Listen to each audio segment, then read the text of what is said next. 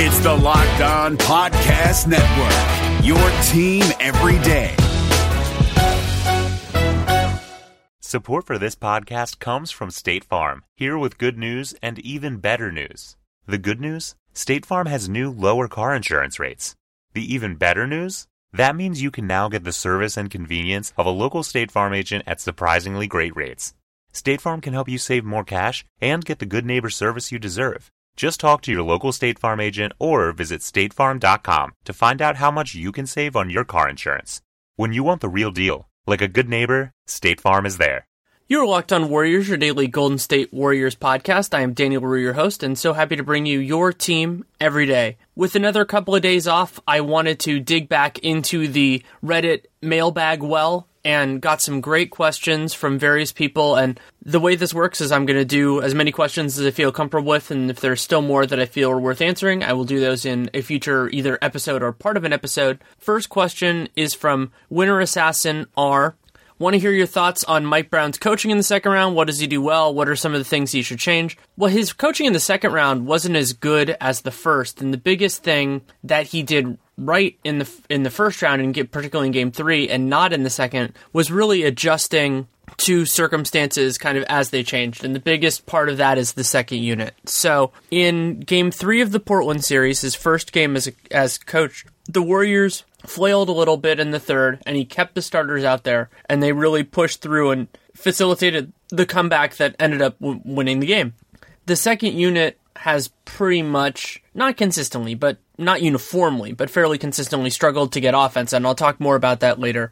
And it was concerning to me that he didn't start the second quarter of game four with Durant, considering Durant missed about the last six minutes of the first quarter with foul trouble. So unless he was really worried about him picking up a third and a fourth, but Durant doesn't foul that much, so I wouldn't have been worried about that. It, it was weird, but then he did come back and, and use Durant in the fourth, so that's that's a positive. And somebody else commented that uh, that thinks Brown is leaning too hard on Draymond and, and things like that, and leaving other guys out there. The Warriors are playing their best players less than just about every team. And part of that is because they're better than their opponents, so they don't have to, and they've had a lot of games locked up early. I mean, they've won all but one game by double digits, but Draymond has only played 38 minutes once in the playoffs, and that was the 40 in game three. Other than that, he's at 34, 35, and my barometer for him for the playoff average, so that's including the early rounds and the late rounds, had been 40. So he's far, far below that. He's only crossed 40 once, and that was in that game three. So I don't think they're using that at all. The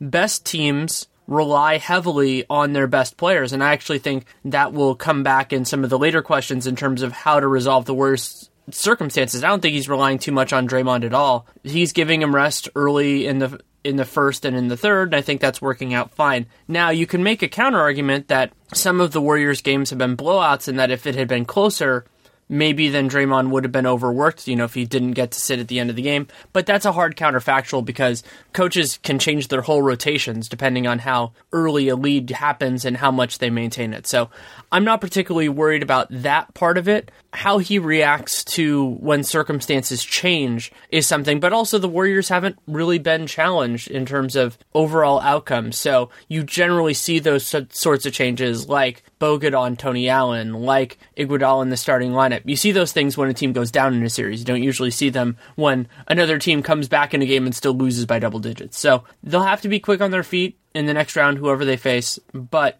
I think Brown's done a pretty solid job overall. Next question is from Chapinator. If LeBron continues to shoot well from three in the finals, does that change the way the Warriors defend the Cavs compared to the last two years? Broadly, no. In specific cases, yes. Because even if LeBron is making his shots, he's still more dangerous as a driver and a passer than as a shooter, especially with Cleveland's surrounding personnel. They have a lot of other capable scorers, and LeBron driving often gives them open shots, and those guys can convert it. You know, that's really what Kyle Korver, that's what Channing Frye, those type of guys, that's what they do really well. So you don't want to give them openings in those circumstances. And the Warriors also have a lot of good one on one defenders for LeBron. So if their choice is kind of to make him a driver or make him a shooter, they should choose to make him a shooter every time. And he'll make some of them. You have to be prepared for that. But you also think that a lot of times those are going to be one shot possessions as well. So if he's out there, you know, depending on their lineup, sometimes they have they they can pressure the offensive glass with Love and Thompson, but I think you're okay with that, generally speaking, but then you have to be ready, as I said with the last question, if circumstances change based on specific, you know, developments, if he's, if you think that for whatever reason there's something in his shot and he's just not missing that day and it's not going to change, then you go through it differently. And then Regression to the Dream had a follow up on that of who do you think gets the most time as LeBron's primary defender in the finals? I've bounced between Durant and Iguodala on this. I think Durant wants the assignment more than some people think. He's kind of alluded to this throughout his time in the Warriors that he wants to get some of those big defensive assignments and bristles a little bit at the idea that it's not in his reputation. I think it's possible that he gets significant minutes also if the Warriors are not going to go back to starting Iguodala, which they don't have to do now, but I still think if you're going to play him 35 or so minutes in the finals, you might as well start him because otherwise he's playing these really weird minutes and you're staggering him from LeBron. The other reason why I would lean towards Iguodala, though it's not uniform, and I think you can ride the hot hand a little bit, is that Durant is a very good help defender. And playing him on LeBron means that you can't really do much helping unless it's, you know, digging down and letting LeBron shoot a three, as I was talking about with the last question. Iguodala is also a very good help defender, but KD's ability to block shots in particular is a really big advantage. So I would lean Iguodala for the minutes they're both out there together, but Durant being able to t- take contact into his body and still have long enough arms to affect shots is a very material advantage against somebody as strong as LeBron if he doesn't get bowled over. You know, if he's strong enough to take that first hit,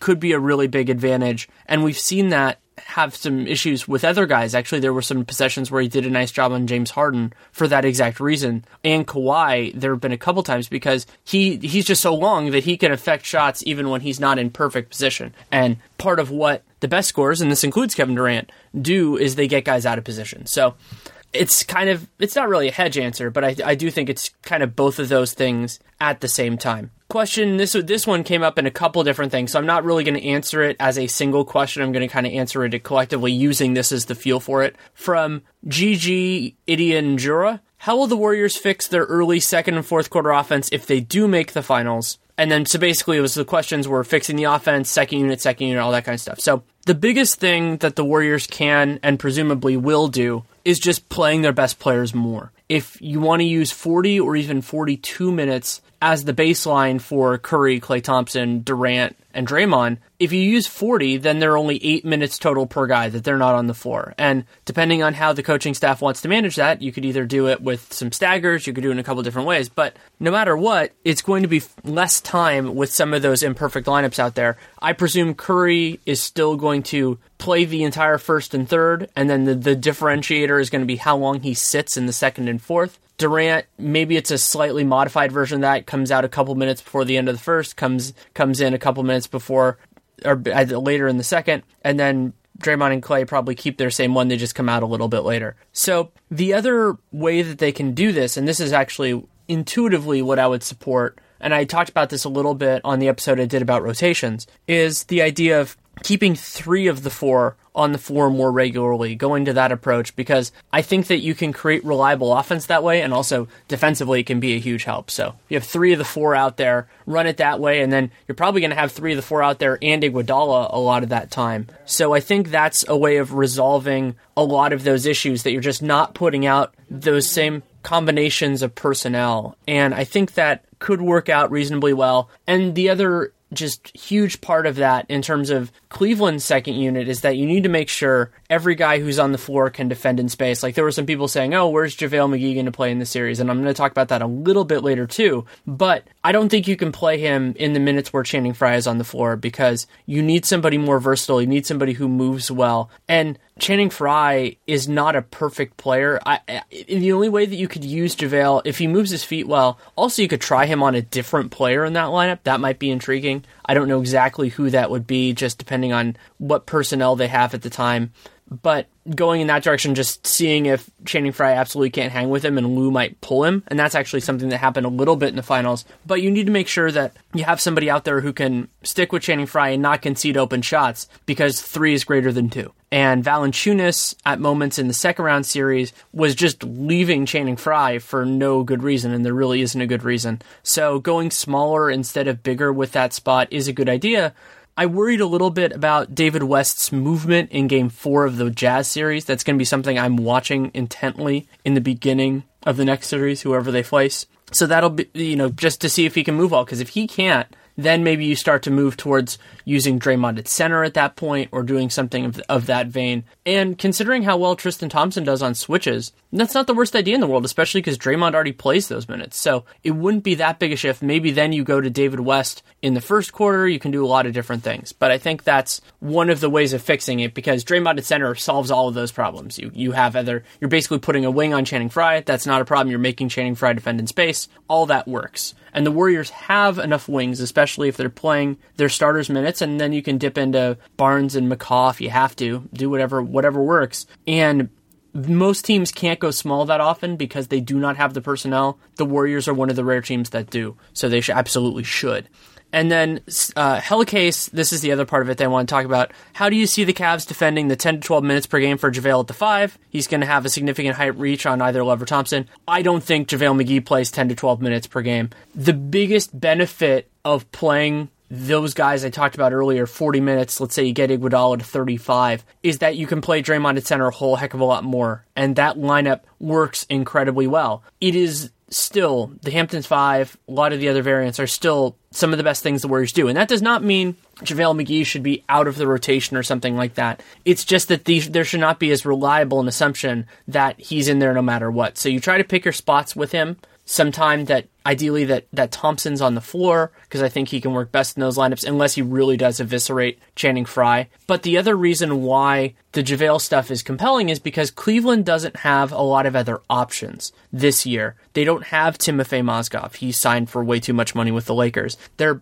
you know they have like Edy Tavares because Bogut got hurt. He's not going to play in the finals. So if, unless something really really messed up happens. So you can create a circumstance there. It's a, ta- a weird tactic tactical advantage, but a tactical advantage that matters, where you have more counters than your opponent does. So if you can make them dissatisfied with one of their options, they don't have much to fall back on. So that's really how I would use JaVale early in the finals if that's what happens. And then you take that information gleaned probably in the first two games at Oracle and work from there and that's that because information gathering is a huge part of this. We haven't really seen a representative sample between those two teams. They haven't played in such a long time and played since January. And those games, as everyone knows, were quite weird. They were intense. They were their own thing. I don't think you can read too much into that. And last year's finals is certainly a part of the equation, but we'll have to see. So I think JaVale McGee's worth a try, but he's not going to reliably be a part of it. Question from Wicknest. Who do the Warriors have a better chance against in the Western Conference Finals? I think that Houston is the answer if both teams are full strength, or as full strength as they're going to be. Nene is out for the rest of the playoffs. So he's not a factor in this at all. The only exception to that for me would be if Kawhi is hurt in a way that will limit him for a longer time in the series. I don't think the Spurs can beat the Warriors without Kawhi at close to 100%. As much as their support players did a wonderful job in game five, they're not going to be doing that game in, game out. So I think that if in that case, maybe you turn San Antonio. But the reason for me with Houston, I talked about this a little bit with Nate on the Twitter NBA show that we did yesterday, was the idea that as much as Houston is better now than they were last year in particular, but also two years ago when they were the two seed, but just in terms of being a playoff team, I think their depth of talent is a lot better now. You still pretty much defend them the same way. It's just that you're more cognizant of their other support pieces and maybe you want to help off them a little bit less. But the idea of defending a Harden pick and roll with two guys is still the centerpiece of stopping Houston. That hasn't changed. And the Warriors have very good personnel for that. Talked about this a little bit in terms of, of LeBron, but it's even more true for Harden because Klay Thompson comes into the mix. And remember that they figured out Harden the last two years. And one of the solution pieces was not Harrison Barnes. And Harrison Barnes is not on the team anymore. Kevin Durant is a new option to throw at those circumstances. The Warriors have better help defense, and they have enough wing talent, including guys like Matt Barnes, that if Houston goes small, that doesn't hurt the Warriors at all. If they're going to go with Ryan Anderson at center, big whoop, the Warriors go Draymond at center and, and beat them at the game they want to play. And that's one of the big differences between the Warriors and the Spurs is that the Warriors going small makes them better. It doesn't, it, and it's something that they've done a whole lot of. So it's not a big deal there. Whereas the Spurs, Pop is notoriously reluctant to play Kawhi at power forward and all the other changes that come with that. So that's why I lean Houston, or sorry, lean Houston as being the team the Warriors have a better shot against because that's the way the question was was phrased. But obviously the Kawhi thing or any subsequent injuries, you know, Tony Parker's already out for the playoffs. But as of now, Houston is the more desirable opponent. Question from Toyn Costs. Toyn underscore costs. What changed after the three game losing streak in mid March to now a 23 to 1 run? What stats should we focus on? I don't think you even need to rely on stats. They were just playing tough opponents on the road in a, a challenging slate at that point when they when they went you know I think it was something like 2 and 5 and you have the cumulative stress you have the fact that they have been dealing with Durant being out and everything that the 23 and 1 is closer to it. But the other part of 23 and 1 is that a series of those games were against teams that were not particularly competitive because if you remember at the end of the year, you know, they're facing teams like the Lakers and the Suns who just ate it you know, they the Warriors fully deserve credit for the games they won against good teams, like when they beat Houston and San Antonio in that run, both of which were impressive in their own ways, and coming back against Portland in Game Three of that series, coming back against the Jazz in Game Three of that series. So there, I'm not discounting the wins that the Warriors had, but typically when a team goes on a run like that, you need a little help from your opponents, and the Warriors got that as a part of the run. But they're also better than every team they play. They either were or should have been the favorite in just about all those games. Probably not the game against San Antonio, but maybe every other one. And if somebody wants to go dig back through 538, they can. But I believe they were either the favorites or awfully close to it. So you don't expect 23 and 1, but something along those lines is not so unreasonable. And that's part of the reason why the Warriors are special, is because they do lose. Everyone does, but they are favorites against everyone. So it goes in with that. Good question, uh, one that I'm happy to answer from KJ Castro. The common wisdom is that newly formed super teams usually don't fully click until the second year when they have a full season and a summer behind them to work things out. How do you see them how do you see this team improving assuming the roster is similar? This is completely true. Not only do you see it with super teams, Boston even though they won the title their first year, I thought they were they were strong in that second and their third year. Both times they lost the Lakers, but they were good. Miami is probably the best example of this because Miami was an assembling of guys that hadn't played together, the key guys, Bosh, LeBron, and Wade. And that first year they had that big adjustment. They lost in the finals to the Mavs. With the Warriors, the biggest part of it is not really a scheme adjustment because the Warriors are still playing Warriors basketball. And I think that was the surprise, the development that happened over the course of the season was that originally they tried to kind of Durantify part of parts of the offense. The defense pretty much stayed the same, other than the changes related to guys like Pachulia just because he's not Bogut. But defensively it's it's largely those approaches. But what happened with Durant over the course of the year, in large strokes, it's not uniform, but in large strokes, is that they actually just incorporated him more as a cog in the existing system as opposed to changing the system to fit him. And that bodes really well for moving forward, assuming people stay, because then what has to happen is just Durant gets better at fitting in to the system that already exists, and that means there will be less of an adjustment for everyone else. Steph Curry is a good example of this, Klay Thompson, Draymond, and also I think that they will have a better sense of what they want to do in terms of the regular season rotation, in terms of bench units, because they were really figuring that out on the fly. You remember all the fury and frustration around the, those losses to Cleveland and then to Memphis around the change in the change in the year, and a lot of that was just them figuring out who they wanted to play with who and, and rest and all that. And they knew how many minutes they wanted to play these guys, but that's only a part of the equation. You want to figure out what combinations work, what combinations don't work. And while they will obviously have some turnover, any team in the Warrior situation will. The big questions they should be closer to answering and considering the expectations are that the structure of the coaching staff should be similar. I haven't heard, I don't have any inside sources on that, but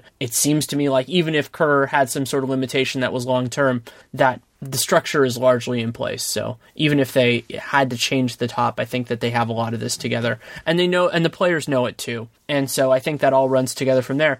So a lot of it is really just about Durant working this summer on picking his spots, knowing where to be, and working on his game in that context.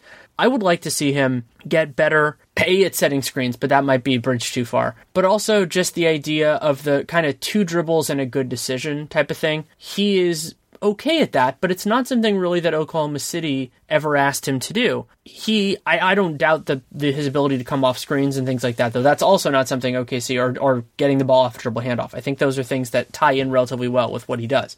But the idea of two dribbles and a good decision is what do you do when one of your best options is not just isoing on your guy? And Durant is one of the best isolation scorers in the league, but that's just not the Warriors' idea, other than circumstances on switches and crap like that. The other way that the Warriors can really work with Durant, and I think this will be a much bigger part of their offense next year, is everybody on the team understanding how and when to get Durant the ball on a switch. Because Durant, like a lot of big guys, Nikola Jokic is a really good example of this, actually, if you watch Denver next year. A lot of the best post up players in the league, Kevin Love is like this too, actually, are far better taking advantage of inferior guys than really that old school center versus center, back to the basket, put the guy in the goal type of thing.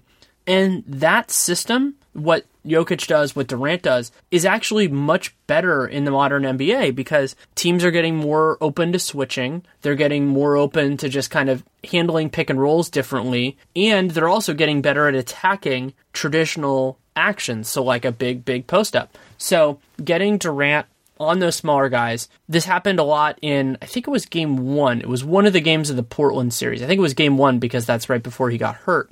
And if he can get on a guy that's like six five and not super strong, Durant can get to a spot and either force help and he's tall enough to see over the help and find a spot there, or just get a good shot quickly. And so I think the Warriors can Durantify that part of their offense and become really, really hard to stop. And we could see that as soon as the NBA Finals. Not as much if Houston wins the Spurs series, though it could happen a little bit if San Antonio wins, just because if he gets like Patty Mills on him, then maybe you see it differently.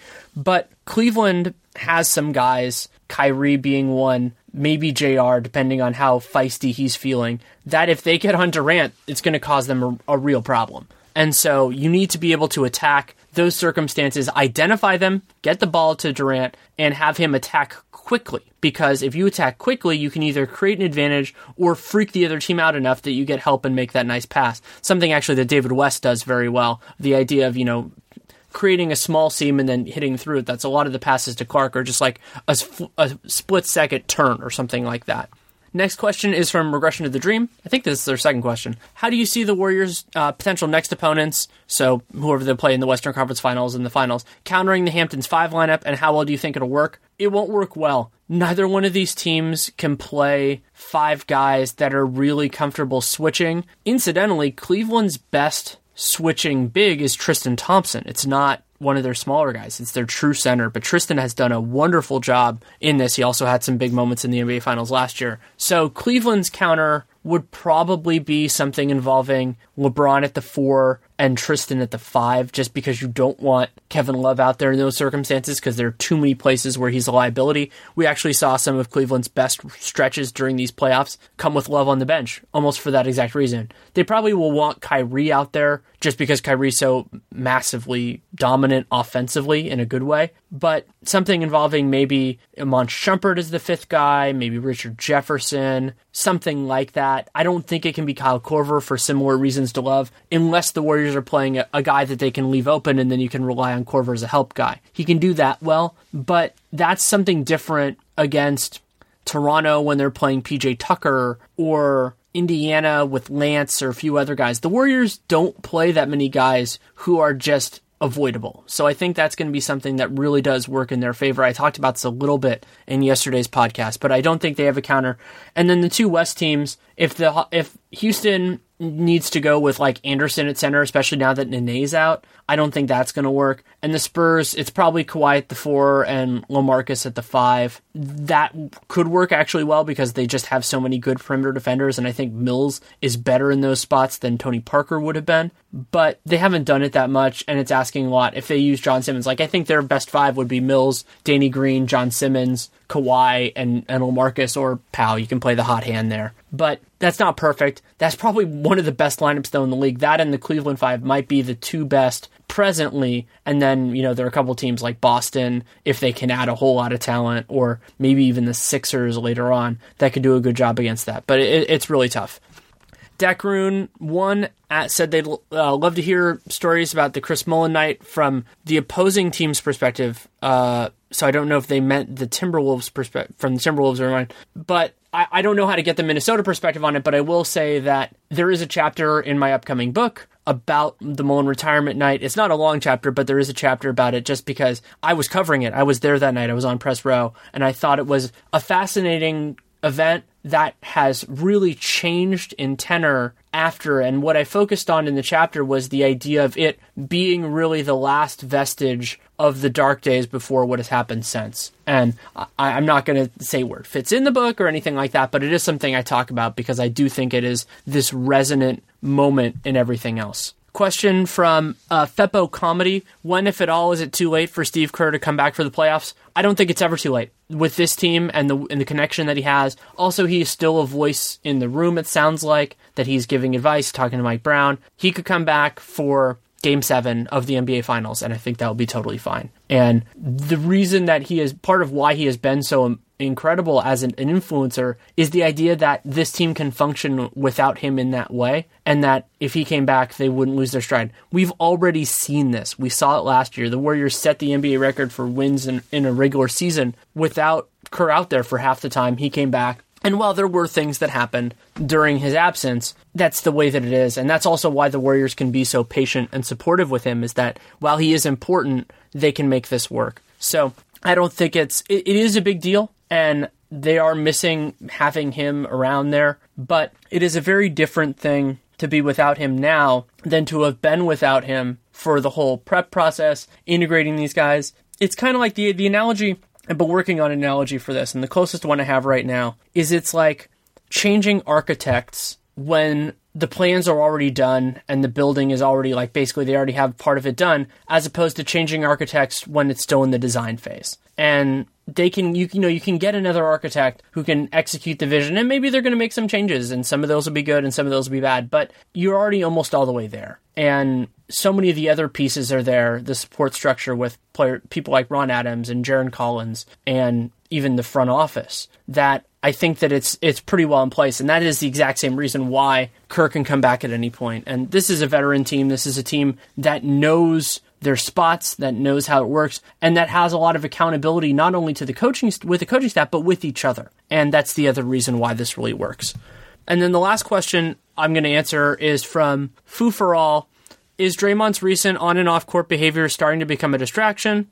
Answer is no, it is not. Draymond is Draymond. He has really been this guy, and, and I think of this in uh, an overwhelmingly positive way, except for the stuff on the court with flagrant fouls and all that. He is his vo- his being vocal, it does a couple of different things. One, it helps kind of galvanize the team in its own way because they have to, you know, they have to kind of live up to it. But also, I think that it it serves as kind of a pressure valve because his ability to say what he wants to express himself in that way takes the pressure of headlines off of guys like Steph and Durant if if that was something that they didn't want to have to deal with because there is a lot of media around this team and that's not a surprise. And Durant, you know, Durant's pretty comfortable in his own skin too. It's I've been surprised by that even going back to when I covered him for Team USA shortly after he made his decision in I think that was late July early August. And Durant can do that too. He has it moments this year. But Draymond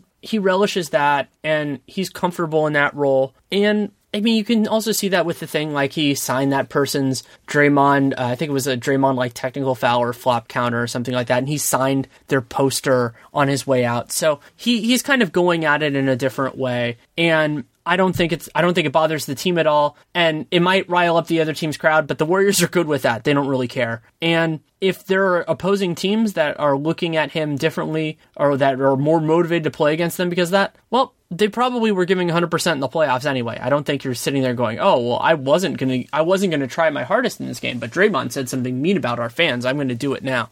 So, I don't think it's a big deal. Some people will make it that way. That's I, I can't tell other people how to write their stories or how to live their lives, but I don't think it's I don't think there's much to it.